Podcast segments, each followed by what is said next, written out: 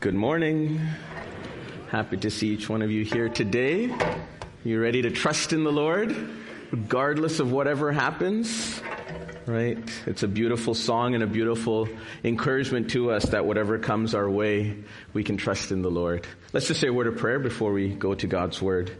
Father, thank you for the opportunity once again to come and study your Word, and we pray that you would open up our hearts and our minds and our understanding and help us to see, Lord God, your Word Lord, the way that you intended it for us, O God.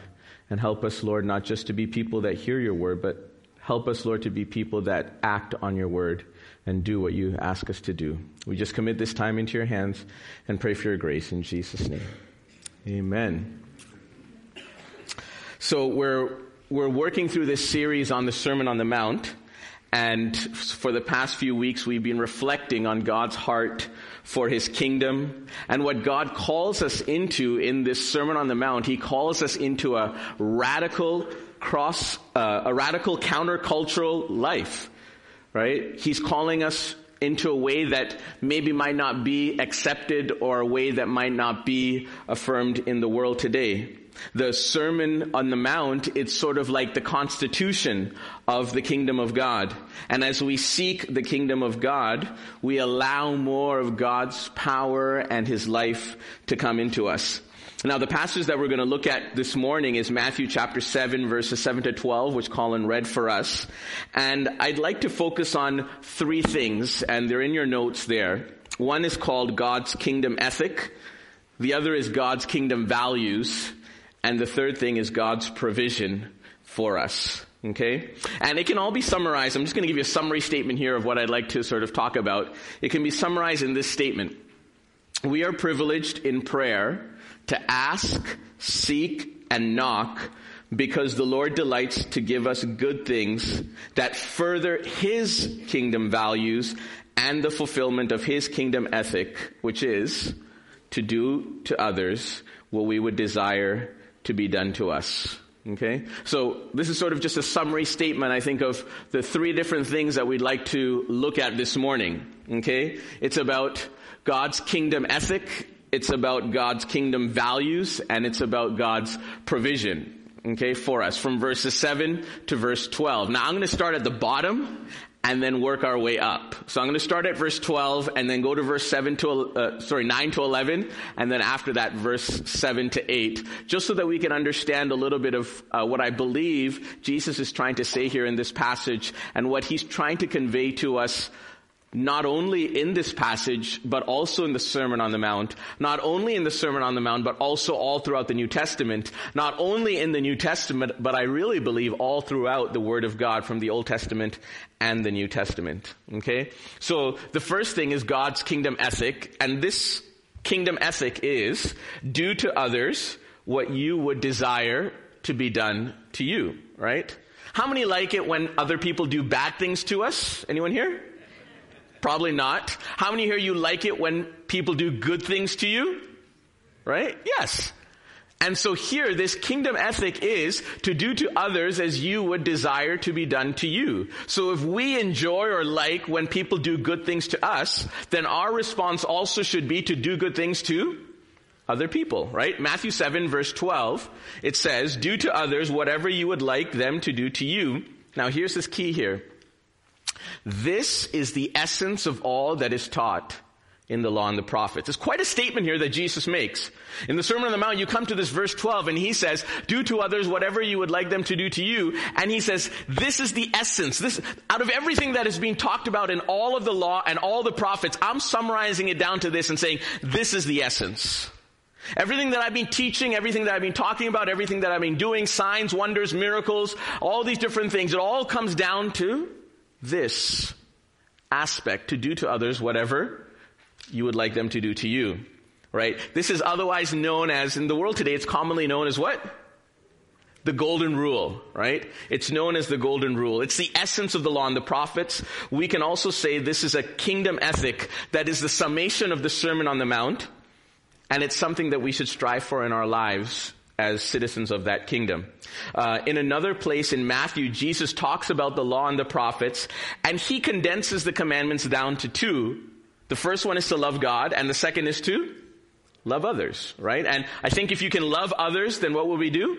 We would do good to them, just as we would expect good to be done to us. And so Matthew chapter 22 verses 37 to 40 says, Jesus replied, you must love the Lord your God with all your heart, all your soul, all your mind. This is the first and greatest commandment. The second is equally important. Love your neighbor as yourself. The entire law and all the demands of the prophets are based on these two commandments. Here again, Jesus is trying to give a, a summation, a summary, like condense all. This, this, is the Coles Notes version. If you don't have time to read all through all those law and the prophets here, this is the Coles Notes version. If you can do this, this is the essence of the law. Paul took it further. He took it down to one commandment in Galatians chapter 5 and verse 14. He says, For the whole law can be summed up in this one command, love your neighbor as yourself. Now, when you read this and you think, okay, the first one was love God, and the second one was love your neighbor, then Paul says, okay, drop the love God part and just love your neighbor? Doesn't make sense, right? It should be like, drop the second part, and the first one is the most important. Love God. That's the most important. But John gives us a little bit of a clarification because in 1 John chapter 4, he says here, if someone says, I love God, but hates a fellow believer, that person is a liar. For if we don't love people we can see, if I can't love people that I can see with my own eyes, it says, how can we love God whom we cannot see? And he has given us this command, those who love God must also love their fellow believers. So when Paul in Galatians takes it down to, this is the whole essence of the law and the prophets, to love others, to love your neighbor as yourself. In essence, he's also saying you have to be able to do this if you want to even get to this ultimate first commandment of loving God.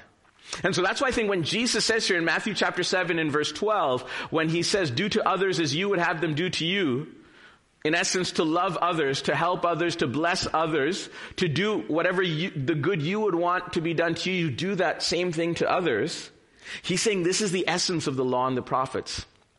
I think actually this portion here is the essence of the whole Sermon on the Mount, right? It's the essence of what Jesus is trying to say in this whole Sermon on the Mount. It's the essence of what Jesus is trying to say and the apostles are trying to say in the whole New Testament. It's the essence and the, the summation of what is being written in the Old Testament and the New Testament. It comes down to this. Now, it's a, it, the practical outworking of loving others is what we need to see. It's a lofty ethic. It's very difficult to accomplish without the help of the Lord. We naturally are very selfish people who think about ourselves first and many times just about ourselves. That's why this kingdom ethic is very challenging. It's the essence of all that is taught in the law and the prophets. And Jesus makes it his central theme of his message. Everything else in the Sermon on the Mount, everything else in the Old Testament, everything else in the New Testament, everything else that Jesus taught all revolve around and are centered on this one point. To do to others as you would have them do to you. To love your neighbor as yourself. If we are to bring the kingdom of God to this world, if we are to live as Christ lived in this world, if we are to be the light of the world, to display love to others, if we are to live radically for Christ, if we are to live counterculturally so that we can exalt Jesus in this world, then we must do to others what we would have them do to us. It's a kingdom ethic that's displayed in the kingdom values that we live out. So the second thing here now going to verses 9 to 11, is God's kingdom values. And I believe these are the good things through the Holy Spirit. From verse 9 to 11, here he talks about and says, if a son shall ask bread of his father, will his father give him a serpent? And he says, no. Why? Right? Because he says, if you, being evil, know how to good, give good gifts to your children, how much more will the heavenly father give good gifts to us, right? Matthew 11 and verse 7, that's what it says. If, so if you, uh, sinful people know how to give good gifts to your children, how much more will your heavenly father give good gifts to those who ask, right? Remember, we're looking at this passage in the, con- looking at this verse in the context of this passage, but also in the context of the whole Sermon on the Mount, to see and understand what is God really trying to communicate to us? What is He trying to say in this whole, in this whole message? So the question is, what are those good gifts? What are those good things that he says here that he wants to give to us? There's a similar verse in Luke 11 and I've just put it side by side here. You can see it's basically the exact same, except when it comes down to the end where it says, how much more will your heavenly father give? In Matthew it says good gifts. In Luke it says, give the Holy Spirit to those who ask him. And, and I believe here what he's trying to say is that these good gifts that he's trying to give to us are things that we've been looking at for these past few weeks.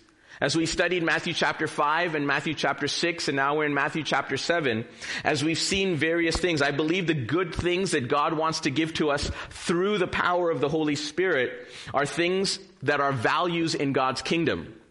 Things like love, things like mercy, forgiveness, an eternal vision, these are things that God provides for us through the power of the Holy Spirit and enriches our lives through the power of the Holy Spirit to display these kingdom values to others. So I'm going to take us all the way back to chapter 5 at the beginning of the Sermon on the Mount. I'm going to go through a few things very quickly to see what are some of these values of God's kingdom. Okay?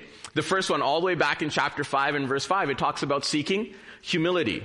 These are values in God's kingdom. The Sermon on the Mount describes what is valuable to God and His kingdom. What are things that we should strive for? What are things that we should seek after? What are things that we should be asking, seeking, and knocking for? What are things that we should be asking, seeking, and knocking for? The values in God's kingdom that helps us to live out this great kingdom ethic.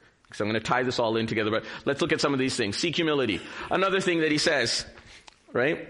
Hunger and thirst after righteousness. This is a value in God's kingdom. He wants us to be able to do this. To be merciful to others, right? To keep a pure heart. It's hard, it's difficult, right? But it's a value in God's kingdom for us to keep a pure heart. To work for peace, okay? To bless those who mock, persecute, lie about you. Okay? Now, I'm to go quickly, so if you can't write all these things down, they're in the life group questions as well, too. So you can be like, all right. Grab them from there after the service, okay? Bless those who mock you, persecute you, and lie about you, right? These are kingdom values. It's tough, right? But this is what distinguishes the kingdom of God from every other kingdom. It's what distinguishes the citizens of that kingdom, which God is calling us to be, from anyone else is that we respond in a different way. These are kingdom values that help us to live out that great kingdom ethic. To do unto others as we would have done to us, right? To be happy when people treat you badly. To be the light of the world reflecting Christian character. To be filled with good deeds. To grow in righteousness. Okay, this next one's hard to do not, to not get angry with other people, to reconcile with those who have offended or hurt us, to not lust after people or things, to let our yes be yes and our no be no. Okay, now we're going to get to some of the hard, hard ones. How about this one? To turn the other cheek when someone slaps you on one cheek. What's our natural reaction? If someone slaps us on one cheek, hmm, they're going to get something back. That's the natural reaction that we would have. But a citizen of God's kingdom, a person that exalts the values of God's kingdom, the person that seeks to display the values of God's kingdom in order so that they can live by this great kingdom ethic to do unto others as we would have them do to us, then when they're slapped on one cheek, what will they do? They'll turn the other cheek. Right? If someone wants your shirt, what should you do? Give them your coat as well. If someone wants you to go one mile, you should go two. These are all things that we looked at before. These are all aspects of the Sermon on the Mount. Things that Jesus is trying to talk about and say, hey, these are values in my kingdom. This is what makes my kingdom special. This is what makes my kingdom unique. And this is what makes the citizens of my kingdom special and unique as well. Because they live by these values. And it's not easy. It's difficult. It's hard. And that's why it says, ask, seek, and knock. And the Father as he, he wants to give good gifts to us through the power of the Holy Spirit. We ask for these things. We seek for these. So if it's difficult, if you, if you're like me today and you say, Lord, I can't turn the other cheek when someone slaps me on one cheek, then what do I do? I ask and I say, Lord, give me grace. I seek and I seek some more. And I knock and I say, Lord, you need to help me in this area. Until the Father who loves to give good things to his children will give you grace. So that when you face that situation and someone slaps you on the one cheek, you'll be surprised at yourself as well when you turn the other cheek. Because you've asked and asked and asked and you sought and sought and sought and you've knocked and knocked and knocked and the Heavenly Father who loves to give good things to His children graciously gives us the Holy Spirit who transforms us and changes us and, and makes us more like Jesus. Right? Give to those who ask you for something. Oh, this is a tough one. You ready? Don't close your eyes. Don't miss this. Love your. Ooh, that's tough. But this is what sets the kingdom of God apart from everything else. This is what sets the citizens of the kingdom apart from everyone else. This is why we continue to ask and seek and knock and cry out to God and say, God, help me to love my enemies. Because it's not natural to me. It's not something that I naturally do. I need the help of your Holy Spirit. So Lord, I ask and I ask you to give me good things. And one of those good things is your Holy Spirit to come and transform me and change me so that I can love my enemies. And when I struggle to do that, I'm going to ask again. And when I struggle to do that, I'm going to seek some more. And when I struggle to do that, I'm going to knock some more and say, Lord, please please come, please come, please help me. Because I need you in my life. I want to be part of that kingdom. Pray for those who persecute you. Oh, this, is, this one's a tough one. Be perfect like your heavenly Father. We were looking at some of these things. These past few weeks, we're, we're looking at all of these things. These are kingdom values, right? Do good deeds in private. Pray in private. Pray for God's kingdom to come. Pray for God's will to be done. To forgive others. To fast. Fast and pray in private. Well, we were talking about this a few weeks ago. Store up treasure in heaven. Right? That's difficult to do as well because many times we might just have an earthly vision. Have a vision of eternity. Serve God alone. Trust God for your needs. Seek God's kingdom first. Don't worry about tomorrow. Then last week we were looking at a few things we saw. Don't judge others unjustly. Deal with your own faults before being critical of others. Right? Take the plank out of our own eye before we see the speck in somebody else's eye. All of these things help us to come back to this great kingdom ethic of do to others as you would have them do to you.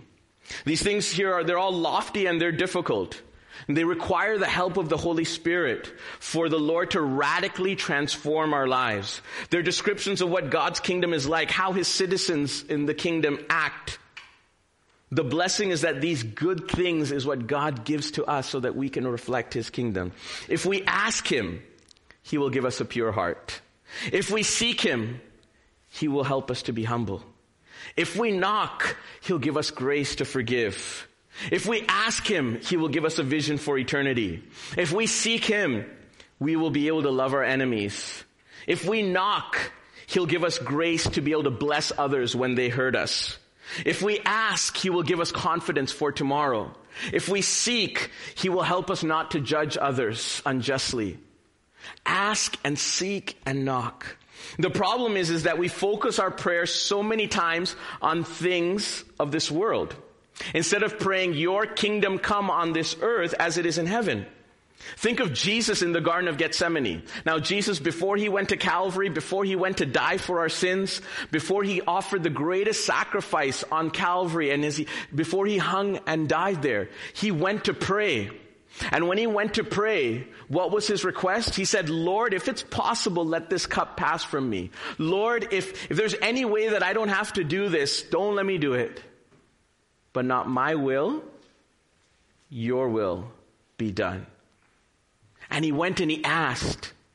And then what did he do? He asked again. And then what did he do? He asked a third time until he received that grace, until he received that strength to be able to do the will of God. So the third thing is God's provision. See, God doesn't just leave us alone God doesn't just say, hey, this is a lofty kingdom ethic. And God doesn't say, hey, these are my kingdom values that I want you to live by. Good luck. You do it.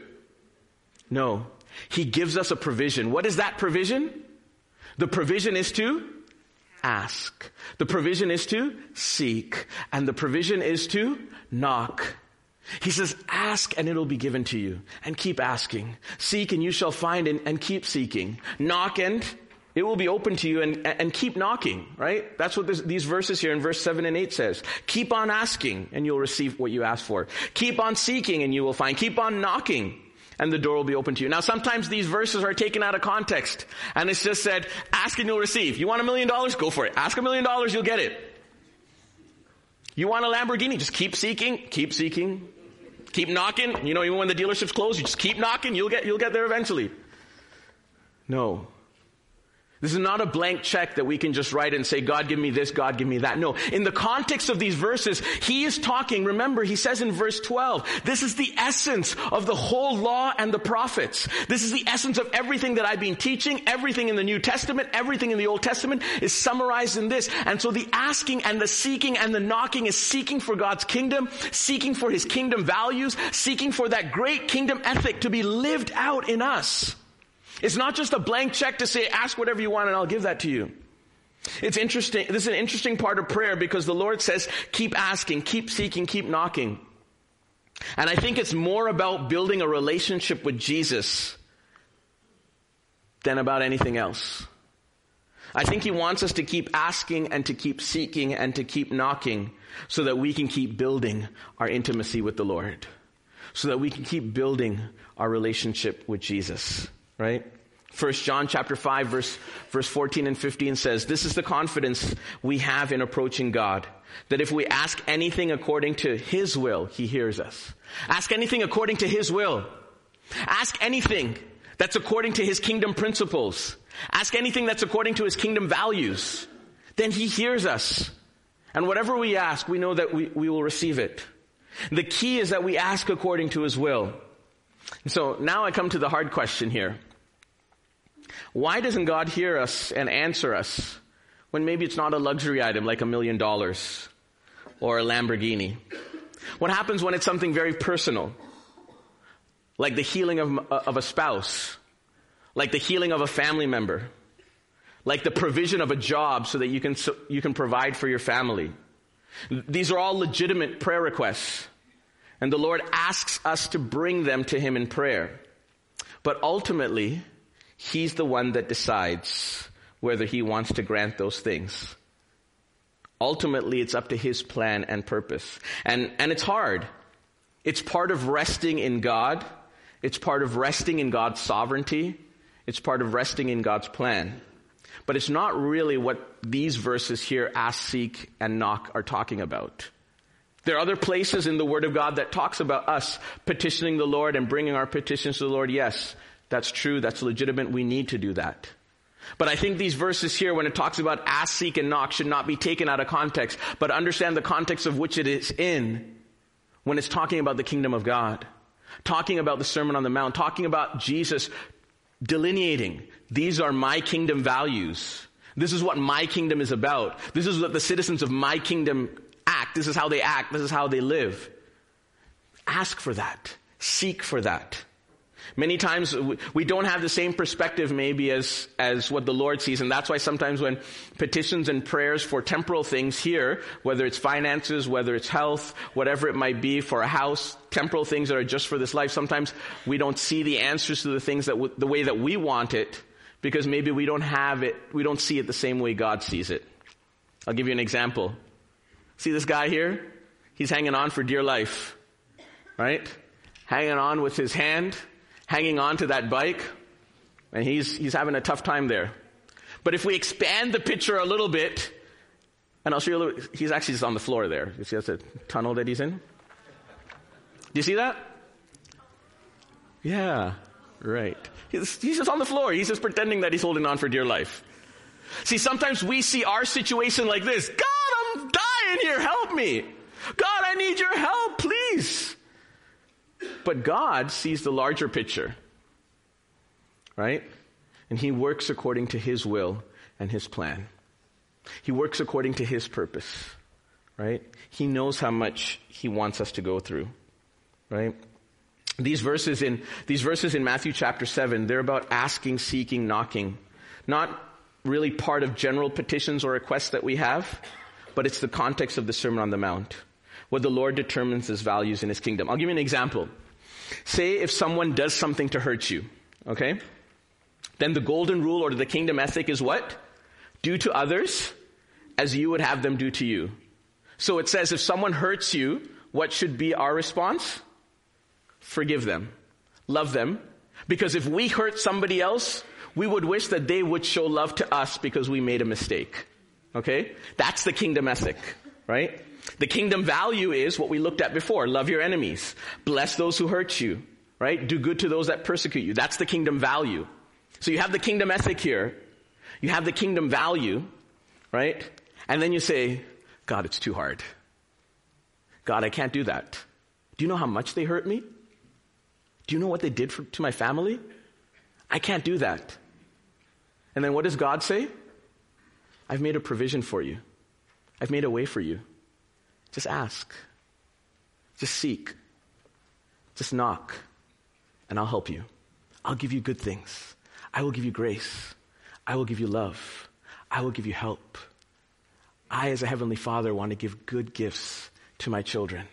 I, as a Heavenly Father, give the Holy Spirit to help you, to transform you, to change you, to give you grace so that you can forgive, so that you can love, so that you can live out this great and grand and glorious kingdom ethic to do to others as you would have them do to you. There's a story of a man named Al Borz. He uh, lived in the Middle East. This uh, story comes from a, uh, a TV station actually out in the Middle East, a Christian TV station called Sat 7. And he says, he says, when the Taliban found out my brother was a Christian, they hung him upside down, broke his hands and fingers, and burnt his face with cigarettes. They put that child of God through the most dreadful torment and killed him. Al Borz was devastated and felt unable to forgive his brother's killers. He found himself in a constant state of distress and anger and with a strong desire for revenge. He said, feelings of hate became my constant companion. The anguish and bitterness that filled my being took its toll, and soon I found myself with no friends. Even at home, I did not speak with kindness to those around me. But one day his father told him, you must forgive those who killed my son. See, fathers in that, in that setting would normally encourage another sibling to take revenge. But Al Borz's father had been a believer in Jesus for more than 30 years. So for three years, Al Borz struggled. He had further conversations with his father. And during that time, he would read the New Testament. And this is what he said, because it deeply affected him. He said, the words of Jesus about anger, revenge, and forgiveness had a huge impact on me. Reading the Sermon on the Mount truly shook me. My tears flowed, my heart softened, and I finally forgave the Taliban. That moment, the burden I had been carrying was lifted from me. For the last eight years, I have been a genuine believer and I am now able to forgive. I have great joy in my heart that God has placed there. Can you see what happened to him? He struggled. He couldn't do it. In his heart was revenge and anger and bitterness. But he sought. He asked. He sought. He knocked. The word of God made a great impression on his heart until he came to the place that he could forgive. And I don't know what situation you might find yourself today, and, and maybe you're going through a hard time today, you're going through a trial today, and, and you're not able to forgive, you're not able to love, you're not able to display this kingdom ethic, you're not able to display the kingdom values. I want to tell you today that Jesus is here with open arms as a loving heavenly father, and he says, come. He's made the provision for us. He says, ask and you'll receive. He says, seek and you'll find. He says, knock and the door will be open. And so he stands there and he says, come, come and ask me. Come and seek me. Come and knock and I'll open the door. He's waiting for us. We're probably asking, seeking, knocking the door, at the door every day, maybe for some other petitions. Right? What happens when maybe we go through a personal trial and maybe it's something, uh, and I'm not, please forgive me, I'm not trying to downplay this at all, or I'm not, I'm not trying to be insensitive. But I just want us to understand the importance of what Jesus is saying here. There are times maybe when we go through a, a sickness, when we go through a financial difficulty and, and we need some type of provision. And these are temporal, earthly things that God does tell us we can bring that to Him and we can ask Him to do that. But here's my question. Many times for those things we pray with such intensity we pray with such fervor. We pray daily and say, Lord, do this, Lord, do this, Lord, do this, Lord, do this. And we pray with such intensity and such fervor and such passion. My question is, can we pray with such intensity, with such fervor and with such passion to say, Lord, help me to forgive? Can we pray with such intensity, such fervor and some passion to say, Lord, help me to love my enemies? Can we pray with such intensity and such fervor and such passion to be able to say, Lord, let your kingdom come. Let me display those kingdom values of what we already talked about. Can we pray with such intensity and fervor and say, Lord, make me humble. Lord, make me merciful. Many times we pray with such intensity when it's something right now that we need. But if we have an eternal vision, if we see God's kingdom and God's kingdom values, I think that's what Jesus is trying to say here. Ask, seek, knock with intensity, with fervor, with passion, in the same way that we would pray for something that we desperately need physically today or tomorrow or next week, with the same amount of fervor and passion that we would pray for those things. Can we not pray with that type of fervor and passion for God's kingdom to become on this earth, for our character to be transformed and changed, for us to be the light of Christ and to reflect His glory glory in this world so that many more will come to know Christ? Can we not pray with such fervor and intensity and passion for people to know Jesus as their Savior? I think that's what this is all about. I think that's what being a citizen in God's kingdom is all about. The Lord is trying to give us a vision for His kingdom, a vision for His values, a vision for this most excellent and lofty ethic that he knows is difficult, that he knows it's supernatural, that he knows it's humanly impossible. And so he says, ask of me, seek me, knock on the door and I will help you. I will give you good gifts to help you. I will give you the Holy Spirit to help you. I know this is hard. I know this is difficult. I know it's humanly impossible. I know it's supernatural. I know it's far above anything in this world, but come to me. Ask me, seek me, and you'll find. Last week we spoke about judging others and how we shouldn't be critical when we judge uh, others uh, in terms of taking the plank out of our eye before we see that speck in somebody else's eye. See, the golden rule or the kingdom ethic teaches us to do to others as we would have done to us.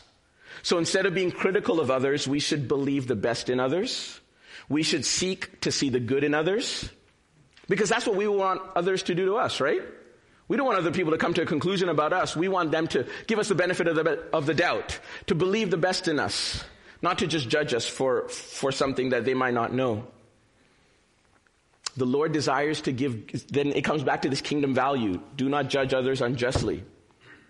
To deal with our own faults first before we deal with others. That's a, a kingdom value. So the Lord desires to give good things to us. What are those good things? Maybe it's empathy for others. It's mercy for others. It's kindness for others. But we still find it hard. And we still fail. And then he says, Don't worry, I have a provision for you. Knock, and I'll open the door. Seek, and keep seeking me. Ask, and keep asking me.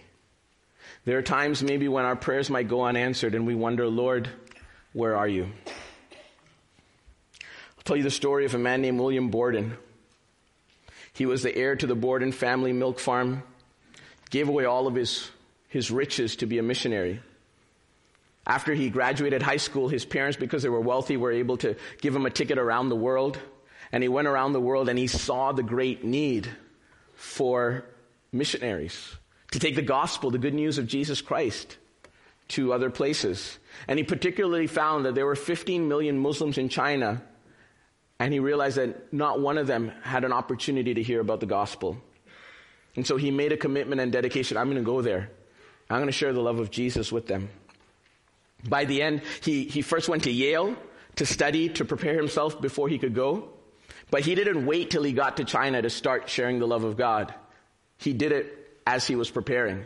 When he got to Yale, he started a Bible, he started a prayer meeting with a Bible study, and after the first year, 150 people were attending. By his fourth year, uh, there were a thousand people out of the 1,300 p- uh, students that were there that were attending. He made a great difference. And then he ended up going to the Middle East, aiming to go to China, but you know, he never got to China. He died when he was 25 after con- contracting meningitis. And so some people think, what a waste, right? After, after his death, his Bible was found and given to his mother, and in that she found two words that were written. First, it said, no reserves, and a date placing the note there shortly after he had renounced his fortune in order to do mission work. Shortly after that, he had written a, uh, another two words, no retreats, and it was dated shortly after his father told him that he would never let him work in the company again. And then finally, just before he died in Egypt, he wrote these next two words, no regrets. See, Borden didn't even get to China. He didn't get to see the fulfillment of his vision. He didn't see what he wanted to see. But I think God established in him kingdom values. I think God fulfilled his work in William Borden. Do you remember one of the values that we looked at some weeks ago? Lay up treasure in heaven. And so Borden had the choice all this wealth that he could have here on this earth because he was the heir to their whole farm and industry, or give it all up and take the gospel so that people can have something that's worth much more. He maybe didn't get to do that physically, but his testimony till this day inspires thousands of people. To hold up kingdom values as something that is amazing and wonderful and what God is trying to work in our lives. He wanted those kingdom, that kingdom ethic. He wanted those kingdom values, and it was fulfilled in his life. And dear people of God, I don't know where we, you might be today, but I just want to encourage you that God wants his values to be fulfilled in us, right? And God wants his kingdom ethic to be lived out in us. And that's why we keep asking. That's why we keep seeking. That's why we keep knocking. Maybe you're here today and, and, and this is all new to you. Maybe you're like, I don't understand all of these things, and who is this Jesus? I've never even had a chance to ask him, or talk to him, or pray, or seek, or knock. I want to tell you that there's going to be some people here after the service, and we would love to talk to you about that. We would love to, to help you to enter into that conversation with Jesus because he is a good father that wants to give good gifts to his children.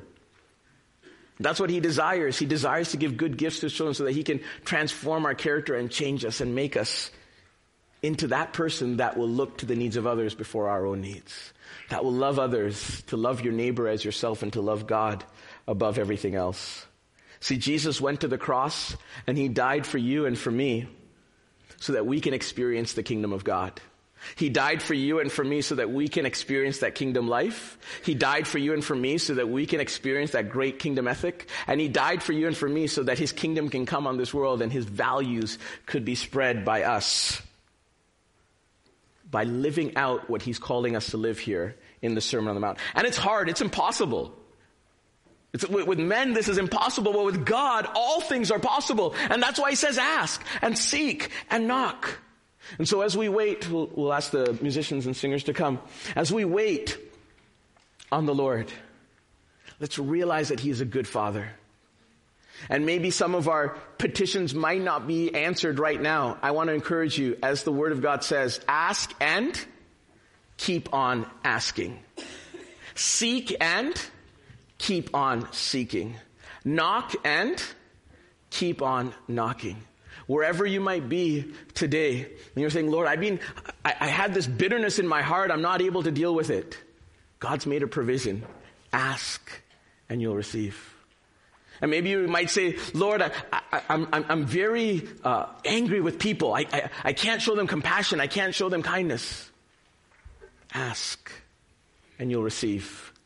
Seek and you'll find. Knock and the door will be open. And if there are situations that you don't understand, Lord, why is, why you're not answering my prayer, why you're not doing this, then we trust our lives into the eternal hands of God.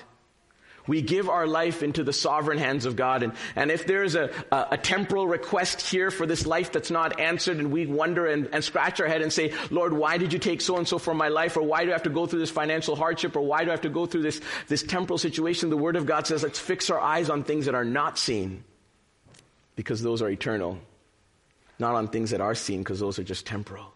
Because there's something much greater that God is trying to do in us, and that's to form His kingdom in our lives. In the highs and in the lows, in the trials and in the difficulties, He's trying to form His kingdom in our life. Let's sing to the Lord.